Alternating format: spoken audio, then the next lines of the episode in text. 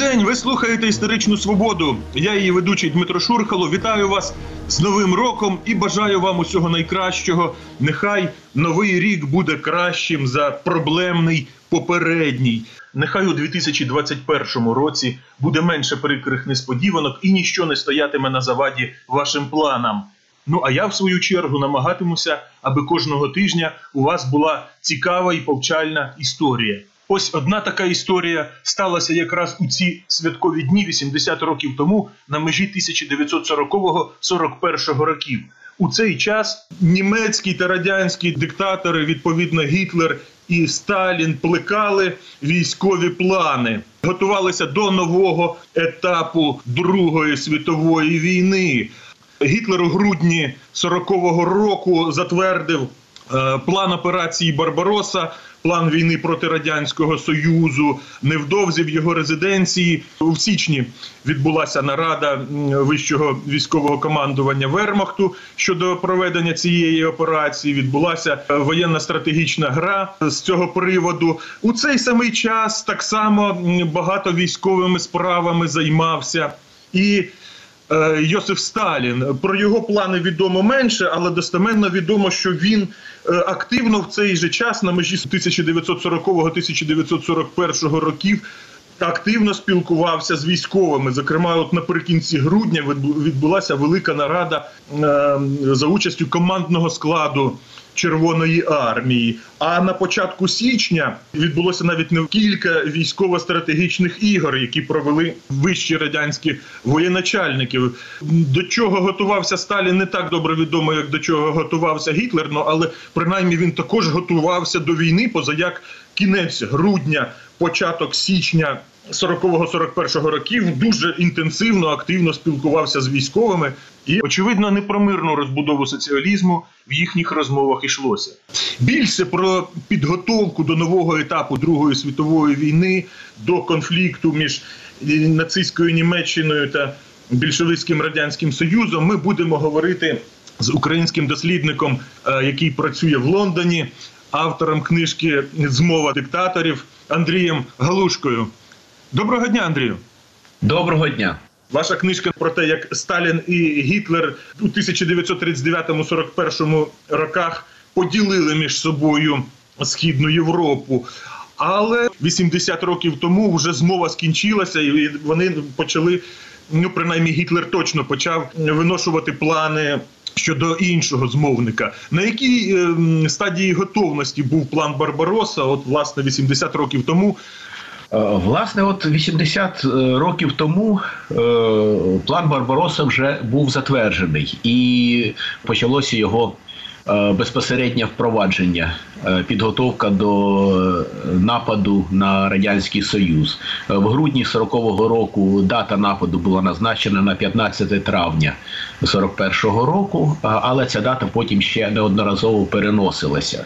От до речі, можна зустріти таку думку, що е, саме той факт, е, що е, ці переноси дати початку нападу, які раз за разом викривали радянські агенти і доносили в центр, але раз за разом дата ця проходила і нічого не ставалося, і це, значить, певним чином знецінювало Дальші повідомлення е, радянських агентів в очах е, радянського військового і політичного керівництва. От. Але це не був якийсь хитрий е, німецький план дезінформації, це була цілком нормальна практика. Це було абсолютно в один-один повторення історії із німецьким нападом на своїх західних супротивників на Британію і на Францію в травні 40-го року, тому що там дата нападу переносилася 29 разів. Тобто, це от реально вони зсували, зсували, зсували дату початку нападу, і відповідно так само, е, коли вже е, розвідці.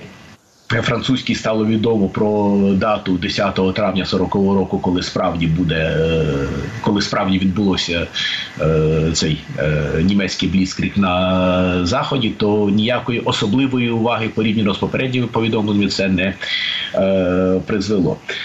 Якраз е, під кінець 40-го року е, стратегічна ситуація Німеччини зайшла в певний тупік, тому що їй вдалося добитися не неочікуваного перед тим успіху і вивести з війни, як вважалося, найсильнішу мілітарну державу світу на той час Францію, яка була катастрофічно розгромлена і фактично капітулювала.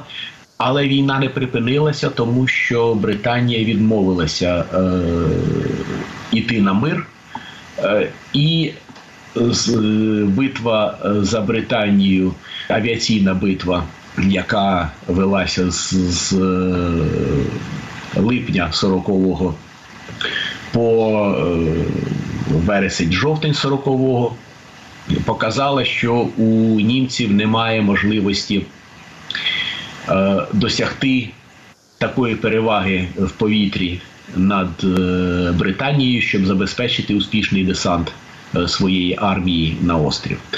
Е, і треба було думати, що робити далі. Тобто, значить, Гітлер е, казав своїм генералам, що е, Британія розраховує на два чинники: перший це на е, евентуальний вступ Сполучених Штатів у війну на її боці. Е, е але на це потрібен час, тому що е, суспільна думка е, штатів тоді не була надто прихильна для того, щоб другий раз вступати в європейську війну. Навіть незважаючи на те, що е, президент Америки Рузвельт е, був більш-менш на боці Британії, і фактично крок за кроком приводив свою країну до того, щоб бути невоюючим союзником Британії, де Британія могла закупувати стратегічні матеріали, продовольство, зброю. А друга причина це е, те, що е, за думкою Гітлера, яка була цілком е, справедливою Британія, продовжувала розраховувати на те, що Німеччина радянський союз все ж таки стануть супротивниками на полі бою, незважаючи на те, що вони нібито були тимчасовими ситуативними союзниками, незважаючи на те, що радянська нафта йшла в Німеччину, щоб заправляти е, двигуни е, німецьких бомбардувальників, які бомбили е, британські міста, все ж таки Черчилль, ну як взагалі дуже багато хто продовжував розглядати Німеччину радянський союз як все ж таки. Ідеологічних супротивників, які стануть е, супротивниками не тільки ідеологічними, але й на полі бою.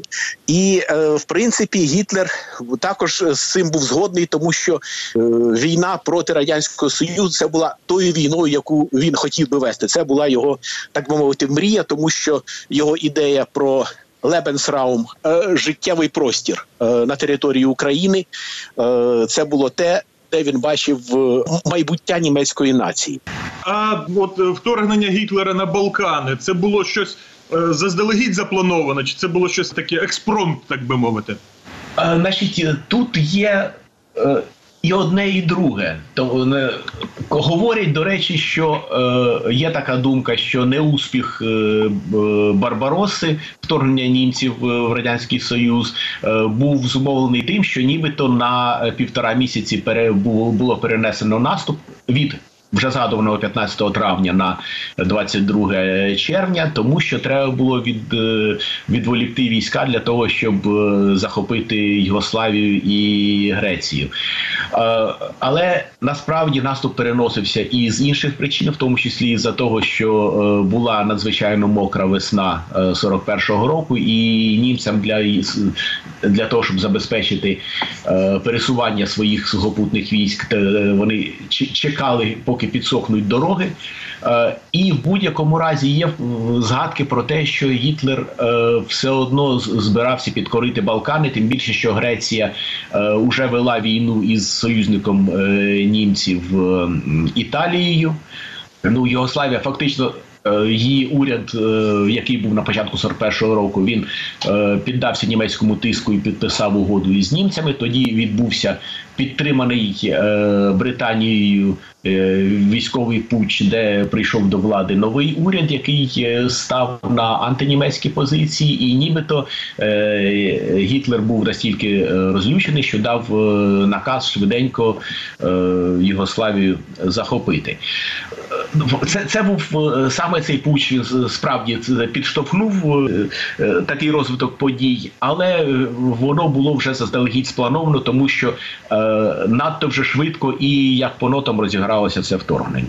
Коли на початку 1941 року е, генералітет Вермахту обговорював вторгнення війну проти СРСР, в чому німецьке командування бачило головну проблему майбутньої війни проти СРСР? Головна проблема була перш за все географія, тому що порівняно із е, театром війни на заході, е, театр війни проти СРСР він набагато набагато в, в рази більший.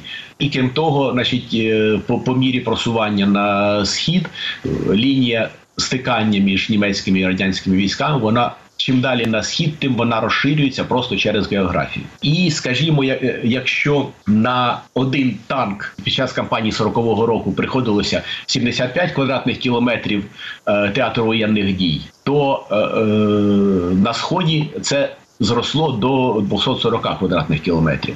Як Як німці думали цю проблему вирішувати? Їхній план був, е, скажімо, е, прямо він був авантурний. Він розрахов був розрахований на те, що від такого сильного удару радянський е, союз просто розвалиться. Були добре сплановані операції поблизу кордонів. Чим далі на схід, тим менш детальним було планування, і фактично лише були як загальні начерки, в який бік рухатися. Вважалося, що після розгрому радянських військ військ е, повинен прийти політичний крах е, більшовицького режиму, чого не сталося. От е, і Скажімо, один із е, варіантів попередніх варіантів плану Барбароса, він е, навіть визнавав, що е, навіть після захоплення Москви залишається можливість, що радянський союз не, не вийде з війни і буде продовжуватися затяжна війна, хай і меншої інтенсивності. А про що Добре. Сталін спілкувався із військовими на межі 40-41 років? Кількаденна велика нарада з командним складом Червоної армії. Майже нарада... цілий тиждень Сталін розмовляв з військовими. Про що розмовляв?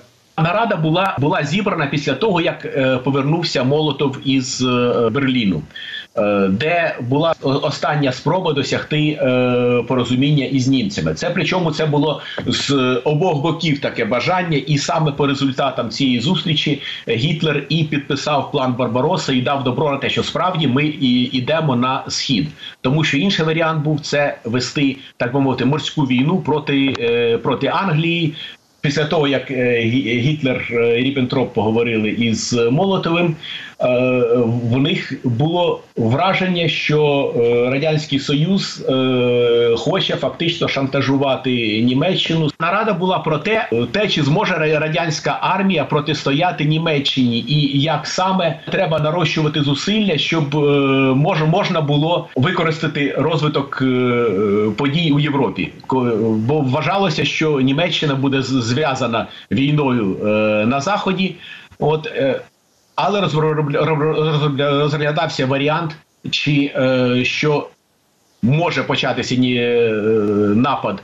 Е, чи до закінчення війни з Англією, чи навіть в союзі з Англією е, Німеччина може повернути проти радянського союзу, і як тоді радянська армія, Червона армія тоді зможе відбити цей напад? До яких висновків дійшли на нараді? Висновки виявилися достатньо оптимістичними.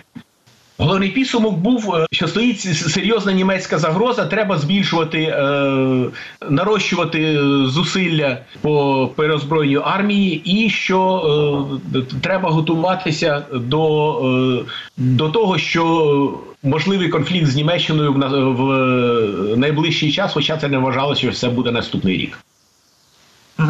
Після того, майже одразу, на початку січня, е, відбулися військово-стратегічні ігри, за результатами яких серед іншого Георгій Жуков став начальником генштабу Червоної армії. А що от власне вони тоді такого розігрували?